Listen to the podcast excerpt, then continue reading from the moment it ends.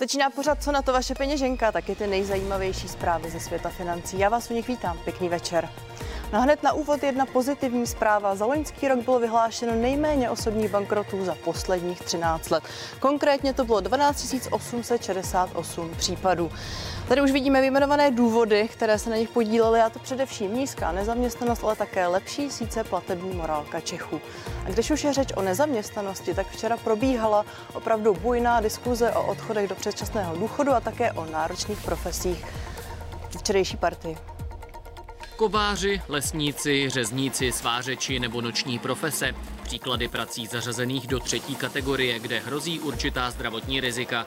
Podle ministra už ale dnes díky pokroku nejsou nebezpečné všechny. Třeba vývoj v oblasti lakírnictví, který tady je za poslední 30 let, je opravdu velký z hlediska možnosti ochrany toho člověka. Do třetí kategorie spadá na 450 tisíc lidí. Na předčasný důchod bez krácení má podle Jurečky mít nárok asi 120 tisíc z nich. Zatím ten cíl je jediný a to na důchodcích ušetřit, protože těch lidí, kteří budou moci odcházet do díky náročným profesím předčasného důchodu, bude teda méně. Veřejnost Veřejnost mezi tím spekuluje, které profese možnost předčasné penze dostanou. Psychická zátěž a stres velký při zaměstnání bude považován za parametr, který bude uznán jako náročná profese? Já opravdu budu představovat ten návrh v průběhu příštího týdne. Podle těch aktuálních informací, které mám, tak eh, je prostě škoda, že tam nejsou eh, zdravotníci z té trojky. Změn dozná i systém sociálních dávek, kde se čtyři dávky sloučí do jedné. Efektem by mělo být, že na podporu už nedosáhnou ti, kteří ji nepotřebují. Člověk, který, který má třeba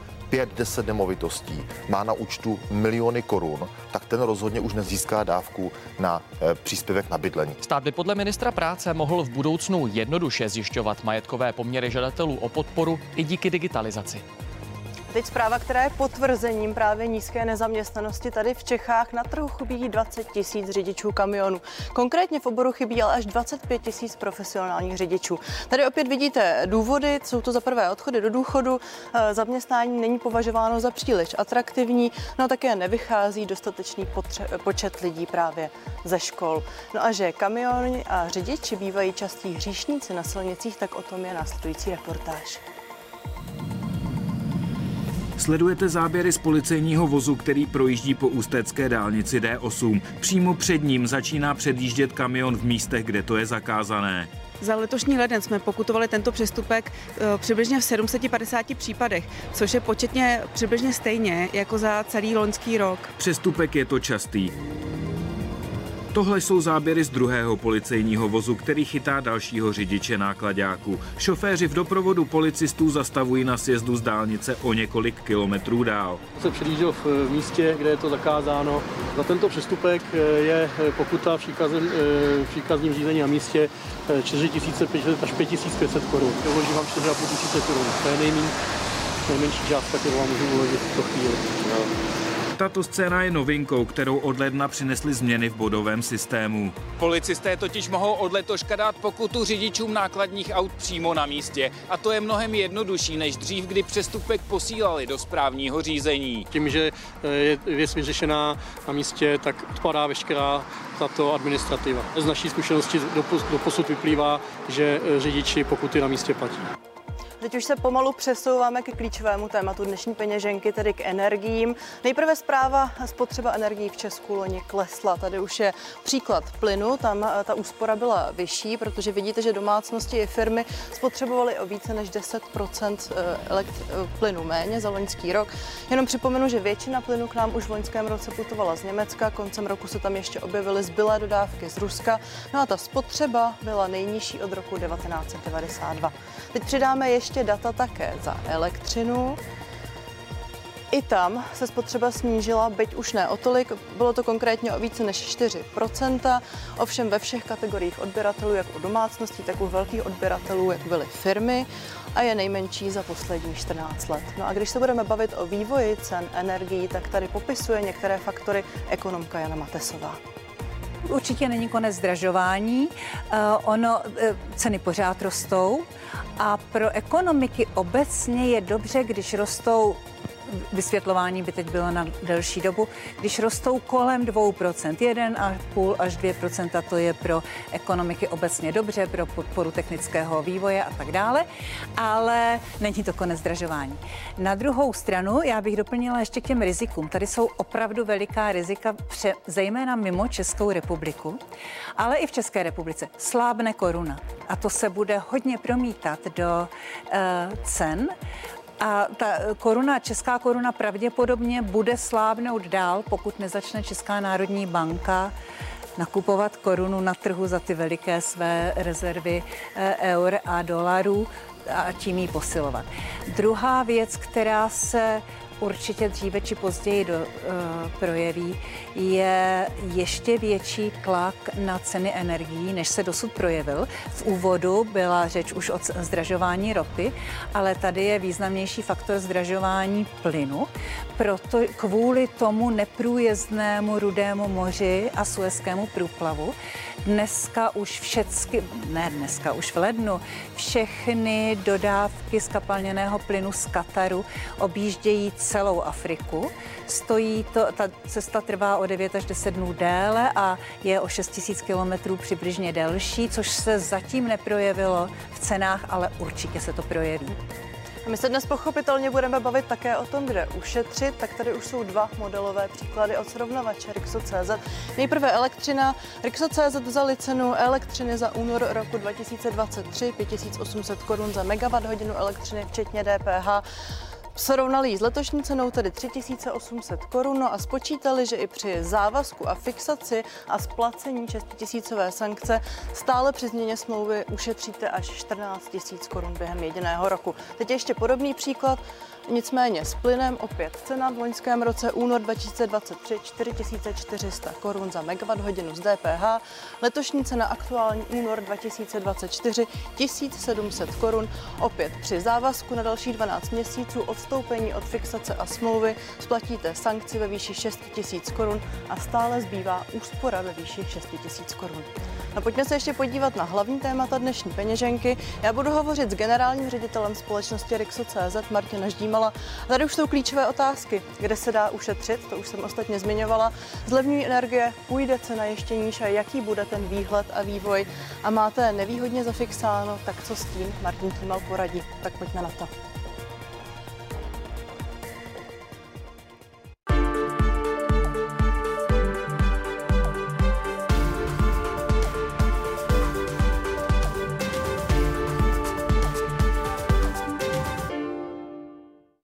A už hosta přivítám tady ve studiu. Martin Ždímal, pěkný večer. Dobrý večer.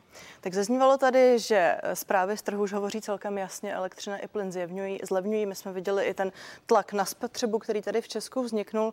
Tak mě zajímá, bude ten vývoj takhle příznivý? Mají lidé ještě čekat, pokud jde o následující smlouvy? Tak já myslím, že tou hlavní dobrou zprávou je, že ty snižující se ceny energií na energetických burzách se promítly do cen pro koncové spotřebitele, zejména tedy do těch takzvaných akvizičních cen, což jsou ceny pro nové zákazníky. O tom, co se bude dít s cenami energií dál, to je velmi složité. Oni to nevidí ani sami dodavatelé, jestli ta cena bude dále klesat nebo, nebo ne. A já osobně si myslím, že pokud dojde k nějakému poklesu, tak se budeme bavit o poklesu spíše v řádu jednotek procent. Tedy to hlavní zlevnění, které, jak jsme viděli v té tabulce, je bylo v řádech desítek procent, tak to už tady máme. Čili za mě určitě teďka je eh, nejlepší čas se podívat, udělat si nějaké srovnání a zjistit, jestli nemůžete ušetřit za elektřinu, za plyn ve srovnání s tou cenou, kterou platíte aktuálně. Jinými slovy, vyčkávat už se tady nevyplatí, tak chápu jasně vaše slova. Pokud se tedy rozhodnu něco změnit, i třeba přes tu fixaci, kde mám teď podle vás začít? Uh, Správně jste řekla, že eh, existují takzvané smlouvy s fixací nebo smlouvy na dobu určitou, pak jsou smlouvy na dobu neurčitou, ty se chovají trošičku jinak. Když se budeme bavit o těch fixovaných cenách, tak eh, tam je vždycky potřeba se podívat, eh, od kdy ta daná smlouva běží a kdy je konec takzvané fixace. Obecně platí, že smlouvy, které jsou rok, dva staré dneska, tak eh, jste si fixovali za poměrně vysokou cenu.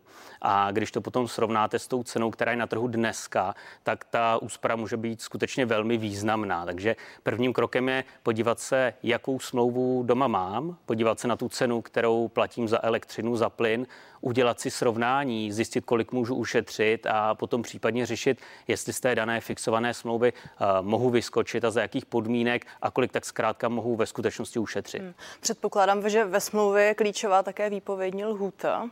Nakolik se dá ze smlouvou ještě manipulovat mimo takové termíny?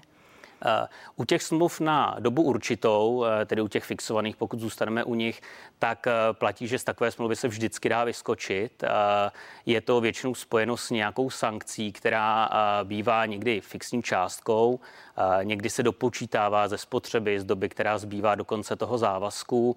Nicméně můžeme si říct, že to jsou řádově nižší jednotky tisíc korun, zatímco ta úspora, zejména pokud máte vyšší spotřebu, tak tam se můžeme bavit o úspoře v řádech desítek tisíc korun. Hmm. Tak my jsme právě viděli ty dva modelové příklady a tam už směřoval můj dotaz. Zda těch 6 tisíc, kterých tam bylo zmíněno za sankci, je nějaká vlastně mezní hodnota. Zda už je to ten vrchní strop, nebo lze počítat i s vyššími sankcemi? Určitě, eh, určitě záleží na konkrétní dané smlouvě, záleží na délce toho závazku. Je vždycky potřeba se podívat na to, jak to je v tom konkrétním produktu od toho dodavatele, kterého aktuálně máte, ale můžu říct, že těch 6 tisíc korun je něco, s čím se běžně setkáváme. Hmm. Můžete nám ještě dovysvětlit eh, ty dvě srovnání, které jsme tady poskytovali, nakolik se do nich promítá vlastně naše třeba aktuální spotřeba, nakolik se ty poměry rozmezí těch cen liší?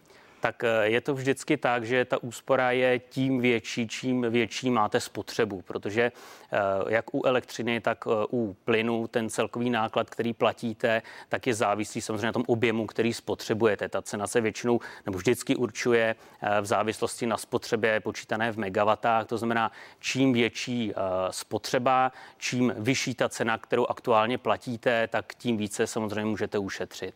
Dokážu si představit, že na nás teď kouká řada diváků a řekne si, no jo, ale mě bude obtěžovat ta administrativa. Vyvrátíte to? Určitě ano. No to samozřejmě na první pohled pro někoho, kdo to nikdy nedělal, může znít složitě změnit dodavatele elektřiny, změnit dodavatele plynu. Nicméně je to proces, který je úplně standardní, má svá pravidla a každý slušný zprostředkovatel na tom trhu energií nebo srovnavač, jakým je Rixo.cz, vlastním procesem provede. To znamená, u nás to dokážete udělat z pohodlí domova, z obýváků, ať už na počítači nebo třeba s podporou někoho z mých kolegů. Je to vždycky tak, že vy podepíšete smlouvu s novým dodavatelem a my za vás potom tu administrativu spolu s tím novým dodavatelem vyřídíme, to znamená včetně toho převodu toho dodavatele od původního k novému. Hmm, je potřeba se připravit na nějaký tlak, možná i ze strany dodavatelů? Já nevím, jestli na tlak. Někdy to způsobí to, že pod tíhou toho, že ten zákazník chce odejít, dostane od toho původního dodavatele takzvanou retenční nabídku, která typicky bývá nižší než eh, to, co nabídnou klientovi standardně.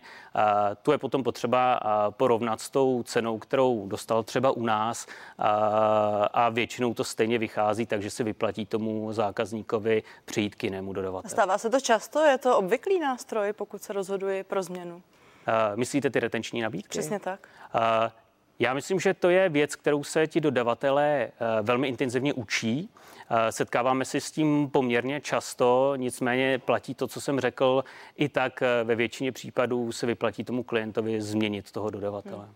Už tady zaznělo, že ceny a vývoj na burze se mění relativně rychle. A na druhou stranu ne každý má asi čas ležet ve všech grafech a zkoumat ten cenový vývoj. Tak jak rychle ho zohledňují právě vyhledávače?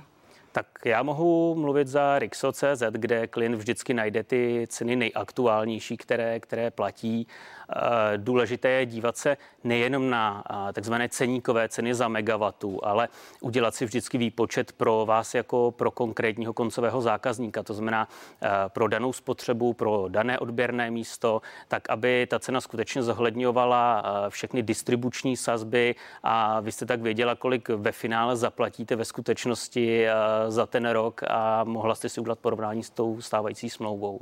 Ještě mě napadá, kolikrát za rok se dá změnit dodavatele? Eh, je to vždycky závislé na tom, jaký typ eh, kontraktu máte. Eh, my už jsme se bavili o těch fixovaných smlouvách, ty jsou typicky na rok, na dva, na tři, byť i z nich si samozřejmě dá vyskočit dříve, tak jak jsme se o tom bavili. Pak jsou takzvané nefixované smlouvy nebo smlouvy na dobu neurčitou. Z těch můžete odejít kdykoliv. Tam je pouze potřeba počítat s výpovědní lhůtou, která bývá typicky tři měsíce.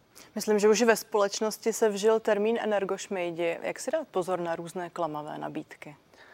Já myslím, že je potřeba eh, se zamyslet nad tím, od koho si to případné srovnání nechám udělat. Eh, volil bych určitě někoho, kdo už na tom trhu má nějaké renomé, kdo tomu trhu nějakým způsobem eh, rozumí je potřeba dát eh, pozor na takzvané klamavé nabídky, jak vy říkáte. Ono skutečně ta cena za megawattu někdy může být zavádějící. Je potřeba podívat se, eh, jestli platí pro vás v dané distribuční sazbě na daném distribučním území, eh, jestli zahrnuje DPH a tak dále. A samozřejmě také to, jestli a v jaké podobě jsou v té dané nabídce započítané veškeré poplatky a veškeré další náklady, které s tou dodávkou souvisí. Tak to už jsou relativně sofistikované věci, ale je něco, co člověka trkne opravdu takzvaně na první dobrou?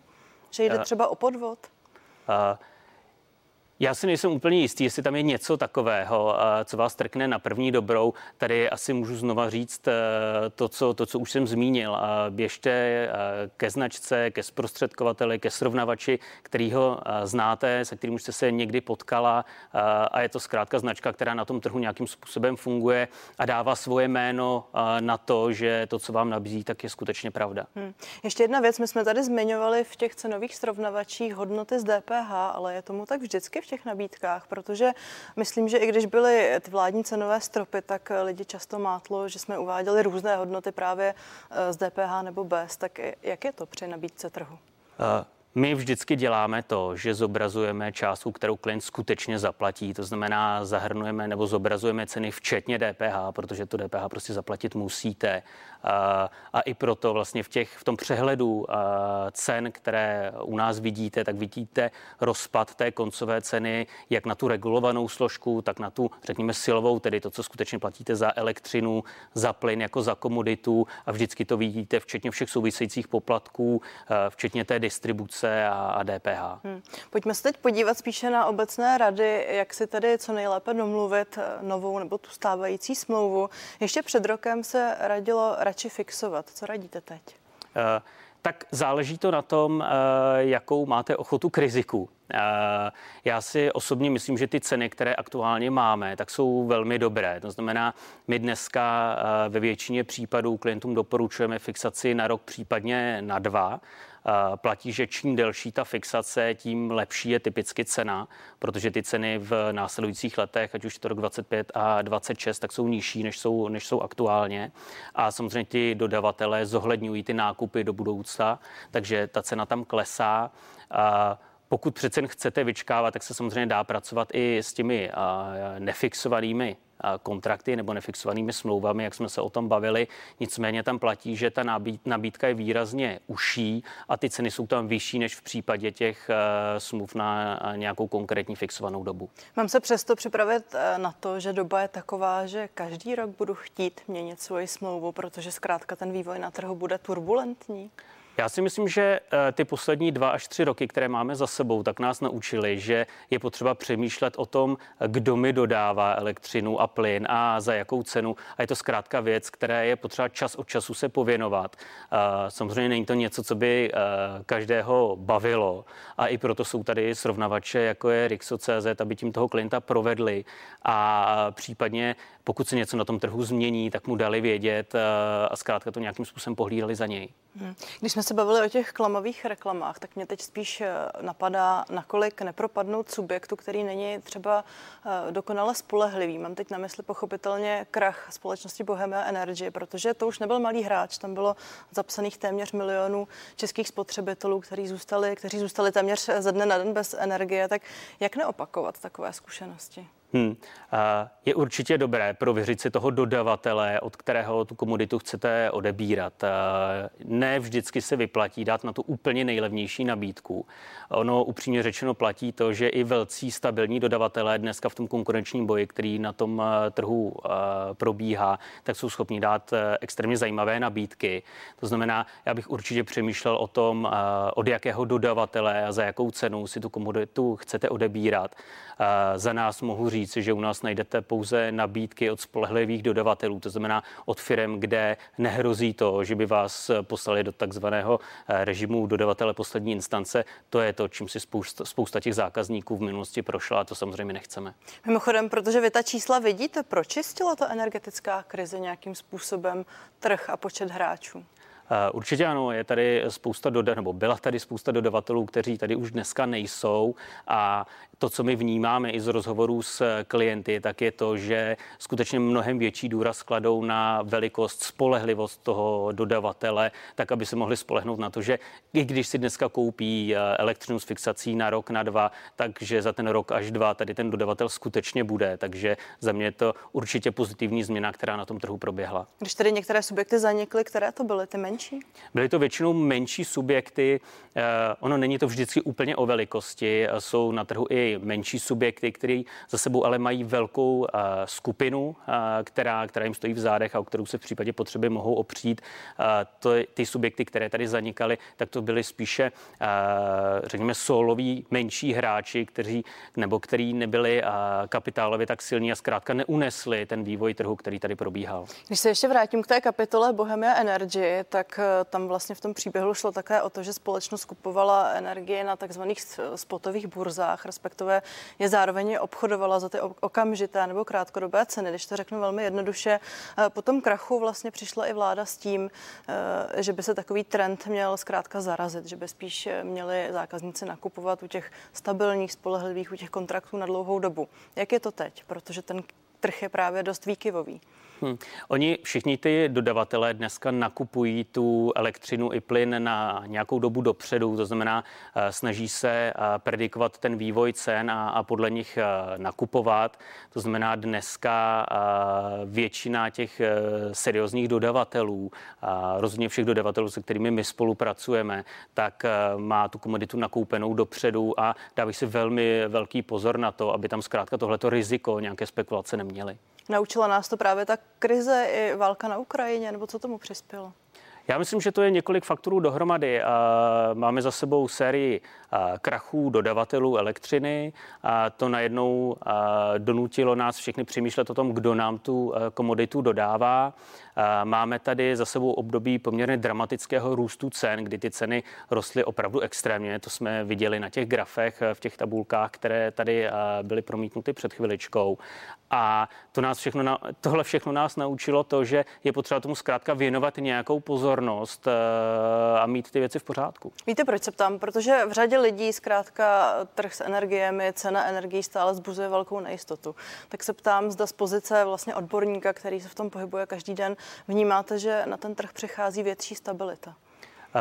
Já vnímám to, eh, že eh, ti klienti kteří, nebo zákazníci, kteří dneska přicházejí, tak výrazně více vnímají to jméno, tu sílu dodavatele, od kterého eh, tu komoditu chtějí odebírat a se kterým tu smlouvu uzavírají. Právě i proto, co spousta z nich má za sebou, kdy ti dodavatele prostě nebyli schopni tomu závazku dostat a, a zkrachovali a ti klienti potom ta cena, kterou platili aktuálně na trhu versus to, co měli nasmlouváno, tak ten rozdíl tam byl skutečně velmi dramatický a do spousty těch rodinných eh, rozpočtů to byl obrovský zásah. Bude to mít ale začat zase opačný efekt, menší konkurence, vyšší ceny? Eh, ten eh, konkurenční boj probíhá, eh, probíhá i mezi těmi opravdu velkými dodavateli. To znamená, já se určitě nebojím toho, že by tady došlo k nějakému propadu konkurence a případně k nějakému růstu cen, který by nebylo podstatněný. Hmm. Když se ještě vrátím k těm českým hybatelům, tak tady je potřeba připomenout, že energetický regulační úřad zdražil tu klíčovou regulovanou složku ceny energií. Co všechno je v ní zahrnuto? Pojďme to připomenout divákům. Uh, Je to složka té, té ceny, která zahrnuje v podstatě distribuci toho plynu a elektřiny, tedy provoz těch sítí, ať už plynárenských nebo, nebo elektrorozvodných, zkrátka, zkrátka to, co je potřeba, aby se k vám ta komodita dostala. Tam skutečně došlo k poměrně výraznému nárůstu k prvnímu první letošního roku a možná o to důležitější je se podívat a srovnat si ty ceny té silové složky, která tvoří podstatnou část toho konečného účtu za elektřinu, za plyn a zkusit vykompenzovat to navýšení právě úsporou za tu silovou komoditu. Hmm. Pamatuju si jeden rozhovor právě ze zástupce energetického regulačního úřadu a víceméně ta zpráva byla taková, že jsme teprve na začátku, že v případě té regulované složky eh, bude ta cena ještě vyšší. Tak máte vy už nějaké zprávy? Uh, já myslím, že tohle to asi nepřísluší komentovat mě. To je otázka možná skutečně na energetický regulační úřad. Nicméně je potřeba si uvědomit, že uh, tak, jak se mění struktura výroby a spotřeby té elektřiny, jsme tady svědky toho, že tady najednou máme spoustu fotovoltaických elektráren, se kterými je potřeba nějakým způsobem pracovat, tak uh, je asi potřeba připravit se na to, že i ta cena může v budoucnu nějakým způsobem růst. Hmm. Mimochodem, vy jste zmínil ty solární elektrárny a nové trendy. Vzpomínám si, že před rokem byl opravdu velký boom různých alternativních metod. Eh, vidíte u lidí u poptávky, že chtějí mít právě podobné kombinované nabídky zdrojů různých energií?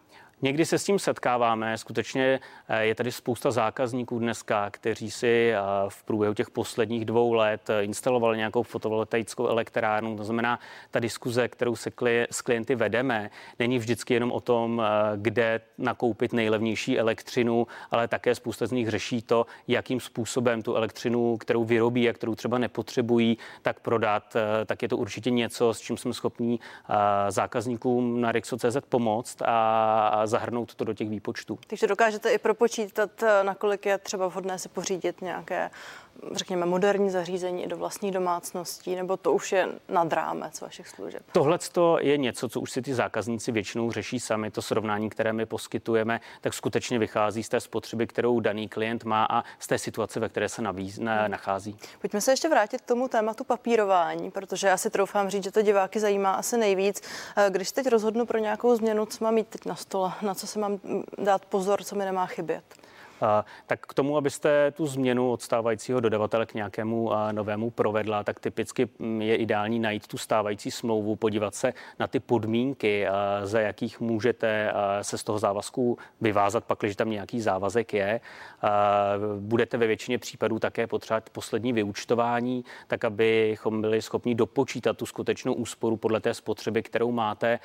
Někteří Dodavatelé také vyžadují doložit eh, to poslední vyučtování, čili to jsou skutečně dvě věci, které každý doma má a je relativně snadné je najít a které vám stačí k tomu, abyste mohla toho dodavatele změnit. Dotaz od diváka, nebudeme hrozit odpojení od měřiče a v jakých situacích? Když si kruce vezmete někoho, kdo tomu skutečně rozumí, tak nebude.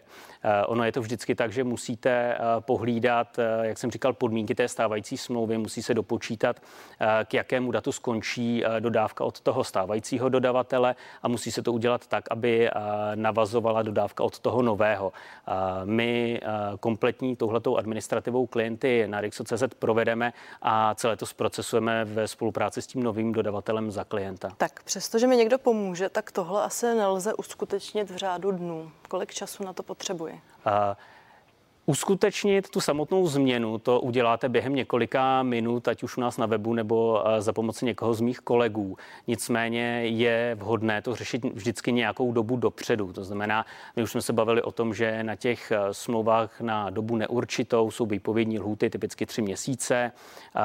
Pak také máte takzvané fixované smlouvy, o kterých už jsme se tady bavili, ty jsou taky vždycky do nějakého data. Čili já bych doporučil eh, podle toho, jakou smlouvu máte, řešit to dva až tři měsíce měsíce dopředu, rozhodnout se a vybrat si nového dodavatele, pak to samotné zprocesování už je skutečně velmi rychlé. Což je možná zapeklitá otázka, protože přesně ty dva až tři měsíce asi řadu lidí nenapadne, že mají jednat s takovým předstihem, předpokládám. I proto já doporučuji na nic nečekat, nečekat na to, jestli ta cena spadne ještě o nějakou stovku eh, v okamžiku, kdy ty ceny už spadly o tisíce a zkrátka využít těch nízkých cen a zafixovat si ty ceny na nějakou dobu dopředu a podle toho, jak se bude ta situace, situace vyvíjet v budoucnu, tak podle toho můžete dál reagovat. Hmm. Když se vrátím ještě k té krizi na trhu v tom loňském roce, tak se objevila řada případů různých reklamací. Máte i s těmi nějakou zkušenost? Eh, reklamace, jaký myslíte? Eh, myslím reklamace ke stávajícím smlouvám nebo zkrátka špatné vyučtování. Jsou to věci, které jsou obvykle také zpěty s různým papírováním. Máte tam nějakou radu pro diváky? Tak co se týče vyučtování, tak to je vždycky potřeba řešit s tím vaším dodavatelem. To znamená obrátit se na něho uh, s tím vyučtováním, co vám tam nesedí a řešit to jako reklamaci s tím konkrétním dodavatelem, kteří uh, samozřejmě mají svoje zákaznické linky, kde ten požadavek odbaví a s tím klientem to nějakým způsobem vyřeší. Hmm. Pojďme ještě závěrem najít pár rad. Měnil byste teď smlouvu spíše u plynu nebo u elektřiny? Dá se to takhle jednoduše říct? Uh, úplně jednoduše se to říct nedá. Je vždycky potřeba víc konkrétní situace. To znamená podívat se, jakou cenu platíte za elektřinu dneska jakou cenu eh, můžete dostat eh, na trhu, pakliže byste se rozhodla k nějaké změně. A to samé platí u plynu. Eh, vždycky je to o tom, kdy jste nějakou smlouvu uzavřela, případně jakou cenu skutečně teďka platíte a provést si to srovnání zvlášť pro elektřinu a zvlášť pro plyn. Nicméně vy vidíte ty cenové výkyvy, předpokládám, že ta data agregujete každý den, tak v jakém z těch polí, v jakém případě u těch dvou energií je teď situace příznivější a v jaké je třeba nakloněná právě té změně? Já myslím, že uh, Obě ty komodity jsou velmi úzce svázány, to znamená, pak, když klesá elektřina, tak klesá plyn, je to skutečně propojené. Je to tak, že ta cena za silovou elektřinu by se dneska měla pohybovat na těch, eh, na těch nových smlouvách někde pod 17 eh, korunami za megawattu. Eh, pardon, to je cena na plynu. Na elektřině bychom se měli hýbat někde pod 4 tisíce. Vy jste ještě v průběhu toho rozhovoru říkal, že je potřeba si taky dobře pročíst ty podmínky sankcí a spočítat si tu úsporu. Od jaké částky se to podle vás vyplatí? My jsme mluvili o úspoře v řádu tisíců korun. Eh, je to tak, že ta sankce je vždycky závislá na té smlouvě, kterou máte uzavřenou. Bavili jsme se o tom, že to může být několik sto korun, může to být několik tisíci korun. A pak je vždycky eh, důležité se podívat, jaká je ta výše úspory, které dosáhnete. To znamená, já vždycky doporučuji eh, klientům, kteří nejenom svítí, ale také třeba uh, ohřívají vodu, topí danou komoditou, tak to jsou typicky klienti, zákazníci, kterým se už vyplatí se podívat, udělat si srovnání, tam ty úspory jsou skutečně největší. Tam se tady vracíme k těm, kteří mají tu vyšší spotřebu, o které jste tady hovořil. Je to tak. Tak to byl rady generálního ředitele společnosti Rixo.cz Martina Ždímala. Já vám děkuji, že jste byl hostem dnešní peněženky. Já děkuji za pozvání a přeji hezký večer. Já děkuji, že jste se dívali a přijměte ještě moje pozvání ke sledování hlavních zpráv nebo následující 360. Těším se na viděnou na CNN Prima News.